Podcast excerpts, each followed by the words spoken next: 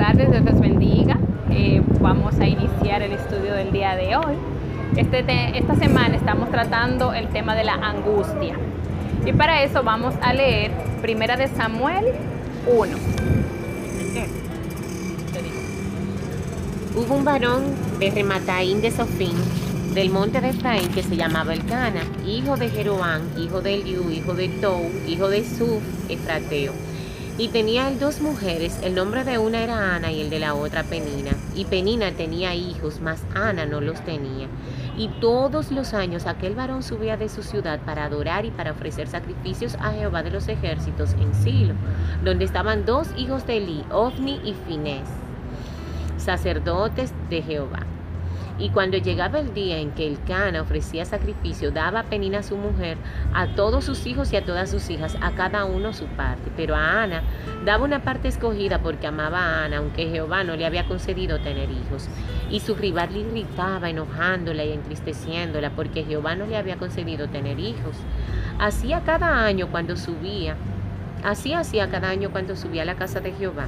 La irritaba así, por lo cual Ana lloraba y no comía.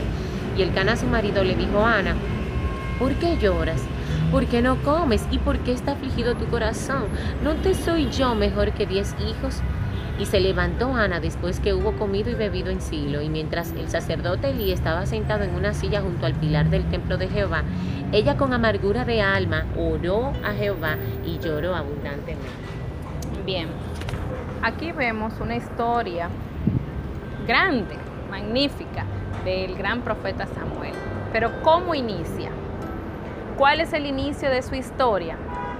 Vemos una perspectiva o un ambiente desolador desde este punto de vista, ahora viéndolo así. Porque si vemos que en ese tiempo los hombres podían tener varias esposas. En, este, en esta historia se refleja a Elcana, tenía Penina y tenía Ana. Pero ¿qué sucede aquí? La mujer, en ese entonces, ¿verdad?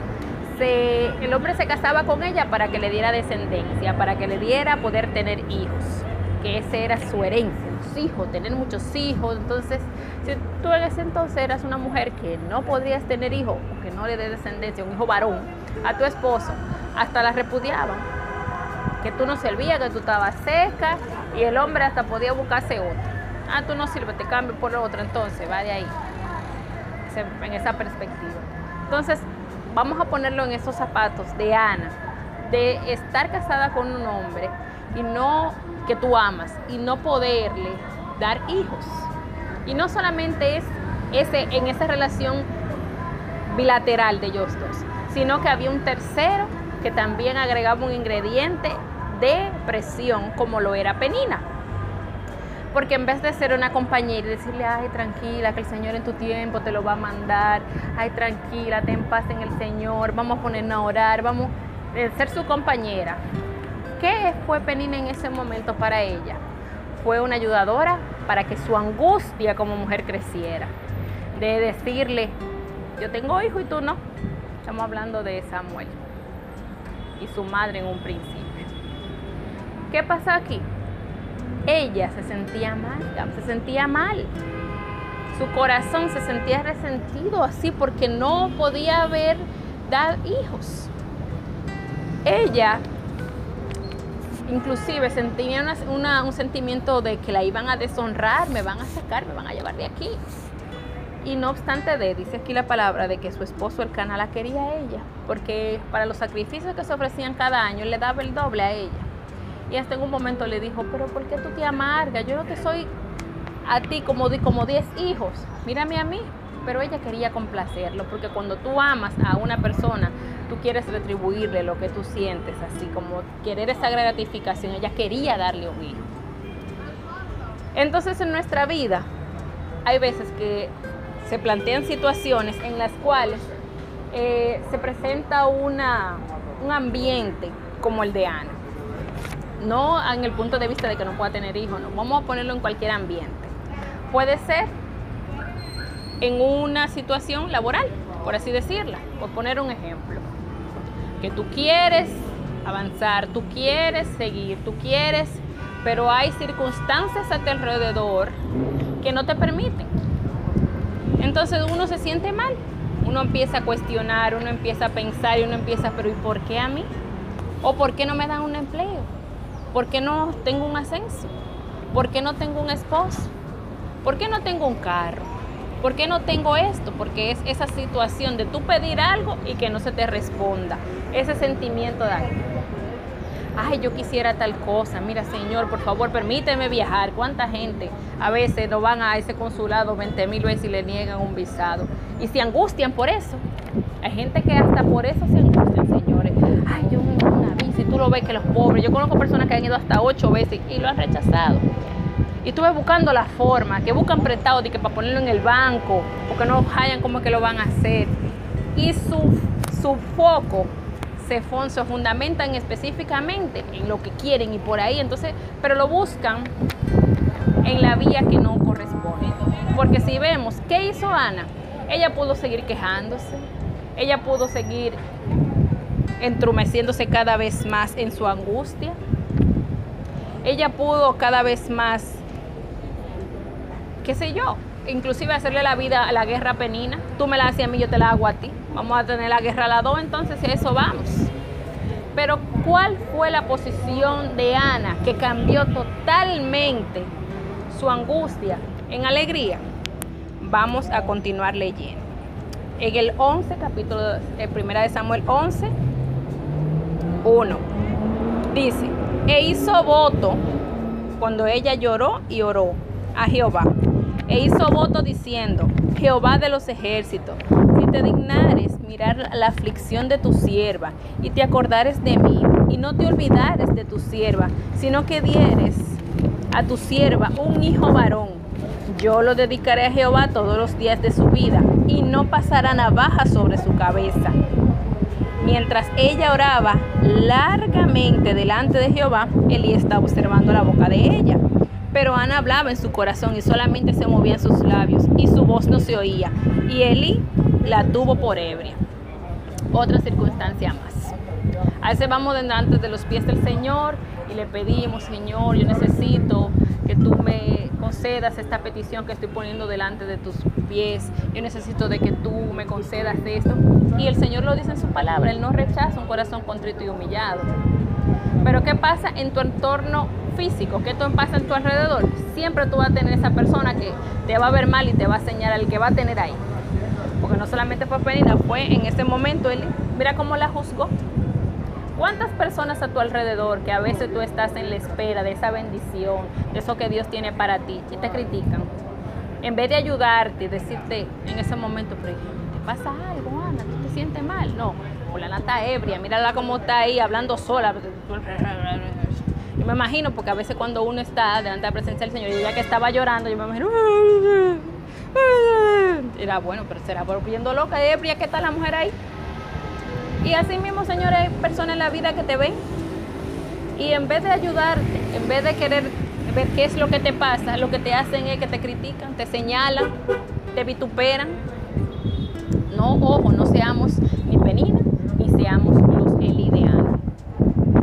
No seamos persona que en vez de ayudarte estemos criticando, estemos poniendo siendo piedra de tropiezo con la amargura ajena. Ojo con eso. Vamos a continuar leyendo aquí. Dice el 14. Entonces le dijo Elí, ¿hasta cuándo estarás ebria? Digiere tu vino. Óiganlo por dónde va la cosa. La mujer de Dios, pero tú vienes ebria a los pies del Señor. ¿Y hasta cuándo es que tú piensas estar aquí? Porque yo me imagino que ya duró mucho tiempo en eso ahí delante de la presencia del Señor. Porque cuando uno se reclama, a ti se te olvida el tiempo. Y él ya como que ya parece que ya le tenía cansada. Y él dice, pero ¿hasta cuándo es que tú vas a estar ahí ebria?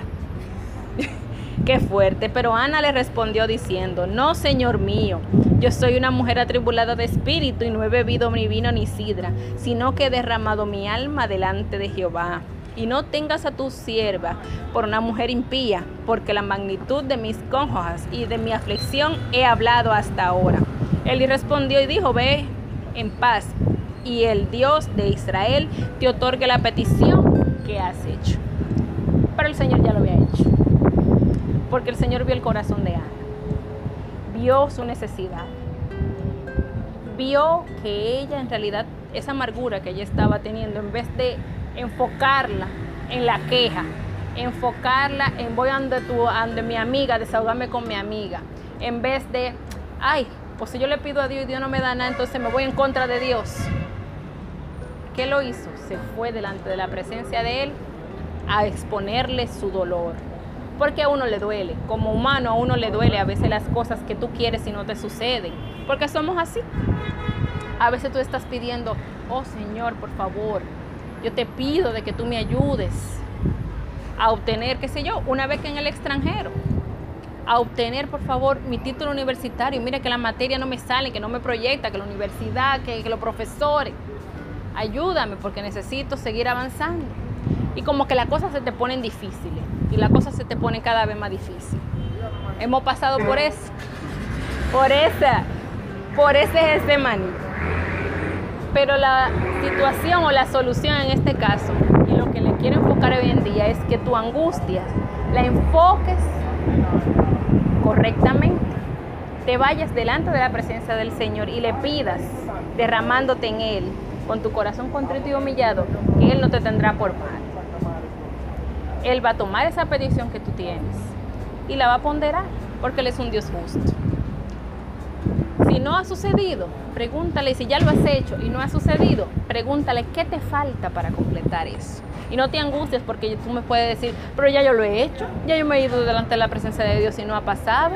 Y sigas angustiado por eso, porque pediste y no se te ha respondido. Pues enfoca tu oración entonces, diferente. Cambia la forma de rogar, de pedirle, de decirle, Señor, ¿qué me falta para esto? Y si es para mí, te lo pregunto.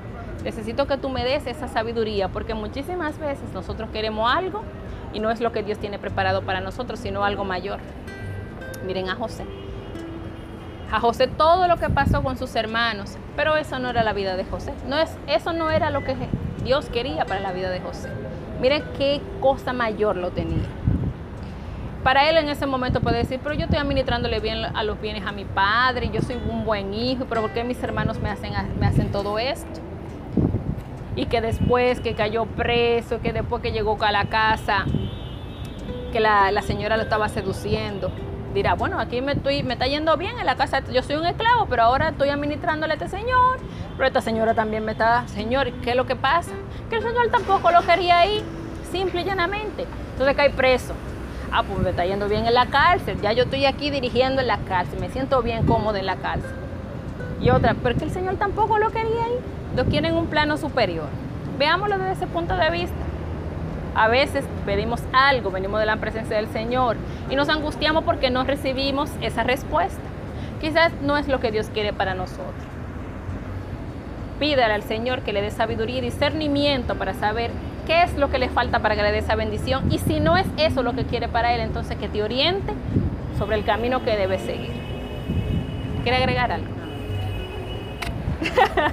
bueno, yo te verá. Sí, sí, porque voy a decías. Bueno, a propósito de la clase, dice la palabra de Dios en el libro de Filipenses capítulo 4, versículos 6 y 7.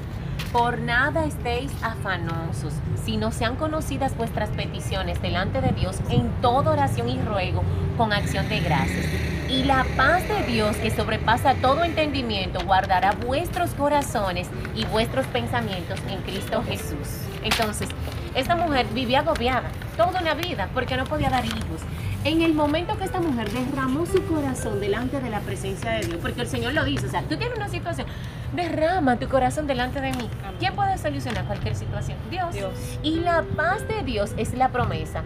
¿Cuál? Esta. Y la paz de Dios que sobrepasa todo entendimiento reinará en vuestro corazón. Yo me imagino a Penina. Pero ¿y qué es lo que le pasa a Ana? Porque ahora yo le, le, sigo chimoseando y la mujer no me hace caso, pero esta mujer sí se ríe ahora. ¿Y qué es lo que pasa? Que la paz de Dios que sobrepasaba aún el pensamiento de Penina, del Cana y hasta de Eli, llegó a la vida de Ana. Amén. Entonces, nosotros podemos tener cualquier situación. Pero el Dios que nosotros servimos tiene, tiene el poder suficiente para darnos la paz y contestar nuestras peticiones en el tiempo de Él. Porque eh, posiblemente eh, haciendo una conjetura, posiblemente si Ana hubiera parido un hijo antes de Samuel, ese muchacho, ¿tú crees que él se, No, ella se se lo iba a dedicar a Jehová? No, pero la multitud de congojas la hizo ella hacer una promesa delante de Dios y tuvo el compromiso de preparar un hijo para Dios. ¿Y quién no fue Samuel?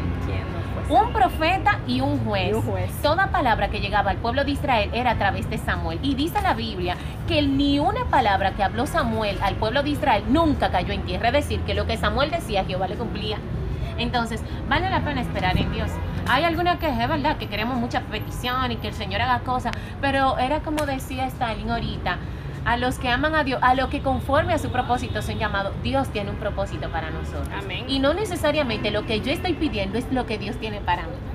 Entonces, el tiempo de. Dios es el perfecto, pero sí podemos entender que tenemos alguien con quien contar, alguien a quien abrirle a nuestro corazón, que cuando tú termines de derramarle tu corazón y toda tu queja y tu dolor, no va a ir donde el otro amigo, la otra amiga, "Ay, pero esta, esta tiene ti". una amargura, porque mira, porque esa loca por tal cosa y no se le da, y mírala cómo vive. O sea, tú puedes contar con Dios. Amén. Así mismo es mi mensaje el día de hoy, el mensaje de cada uno para cada una de las personas que están aquí, lo que nos escuchan es que no te amargues, no te desesperes, que Dios tiene tu petición y si aún no lo has, hecho, ve delante de Él. Porque aquí dice, dice la palabra de Juan 14, 12, 14, dice, de cierto, de cierto os digo, el que en mí cree, las obras que yo hago, Él las hará también, y aún mayores hará, porque yo voy al Padre. Y todo, todo lo que pidieres al Padre en mi nombre lo haré, para que el Padre sea glorificado en el Hijo. Y si algo pidieres en mi nombre, yo lo haré. Amén. Miren, como decía ayer, ¿quién le iba a decir a Elcana que iba a tener un hijo, que iba a ser juez que iba a ser profeta? Porque si es por descendencia, según las tribus de Jehová, y en su descendencia no estaba, la correspondía a eso, sino a los hijos de Eli. ¿Y qué pasó? Los hijos de Eli no. Espérate, el Señor dice, ah, si es por descendencia que te toca, no, lo valoró su corazón, no, no. Espérate, que yo tengo algo mejor. Samuel, ven. Y Samuel fue la persona. ¿Quién le iba a decir a Ana que esa amargura se iba se iba a convertir en tan gran orgullo de tener un hijo que fue Samuel? Le dio eso y después le dio más. Le dio muchísimo más, exactamente. Mira cómo decía el esposo, y el esposo trataba de consolarla, pero yo no te valgo como 10 hijos, porque no era que ella no tenía consuelo, tenía consuelo en su hijo, pero ella quería. A veces Dios permite que pasen ciertas cosas en nuestra vida, ciertos obstáculos, para que las cosas sean dedicadas, para que las cosas sean. Tengamos compromiso también delante de Dios. Señor, yo necesito tal cosa y yo me comprometo contigo a eso. Nadie sabe, hagamos pacto con el Señor. Hagamos pacto. Sí, Catherine. También ignorar eh, las personas que están alrededor, que lo que hacen es eh, angustiarse por algo que uno realmente sabe de corazón. Y. no entienden, como dice la palabra, no entienden el propósito que Dios tiene con uno y que algunas veces uno que está esperando ver ese milagro y ellos algunas veces no entienden. Dale misericordia para que también ellos puedan entender y confiar de que la promesa de Dios siempre es cumplida. Amén. Así es. Así que si tú eres una persona que te ha sentido amargado, te has sentido angustiado, te has sentido en dolor, por eso es algo que tú quieres y no ha pasado, mi consejo es este, ve delante de Dios, ve delante de Dios y enfócate en Él. Pídele a Él y Él dará. Agárrate de esa promesa que dice en Juan 14, del 12 al 14, que todo lo que pediremos en el nombre de Jesucristo, Él lo hará. Pidámosles correctamente. Si no ha pasado, ¿qué me falta? ¿Es aquí? ¿No es aquí? Oriéntame, Señor. Llévate de mí toda angustia, llévate de mí todo pesar, llévate de mí todo eso que no sea de ti. Seas agregando los frutos de tu espíritu. Y si tú todavía no le has entregado tu vida a Cristo, esta es la oportunidad el día de hoy para hacerlo. Yo te exhorto, yo te invito a que le abras la puerta de tu corazón y de tu vida al Señor. Él está ahí esperando. Él está ahí para llevarte toda angustia, para cargar todos tus quebrantos, para llevarte todos tus lamentos, para llevarte todo en eso que te tiene a ti cargado, que te tiene cansado, que no te deja subsistir. Y si es así y quieres entregarle a Jesucristo, Señor, tu corazón, solamente tienes que repetir esta oración después de mí. Señor y Padre Celestial, en esta hora yo te entrego mi vida. Te pido que inscribas mi nombre, Señor, en el libro de la vida. Que laves mis pecados, te pido perdón por cada uno de ellos. Y yo te pido, Señor Jesús, de que tú te lleves de mí toda esa angustia, todo ese temor, todo eso que en mí está pesando. Y a ti, Satanás, yo te digo que ya tú no eres mi amo, no eres mi dueño, ni eres mi Señor, porque desde hoy para siempre he decidido formar parte de la familia del reino de Dios. Si hiciste esta oración, Dios te bendiga y te exhorto a que visites una iglesia donde se predique la sana doctrina de Cristo.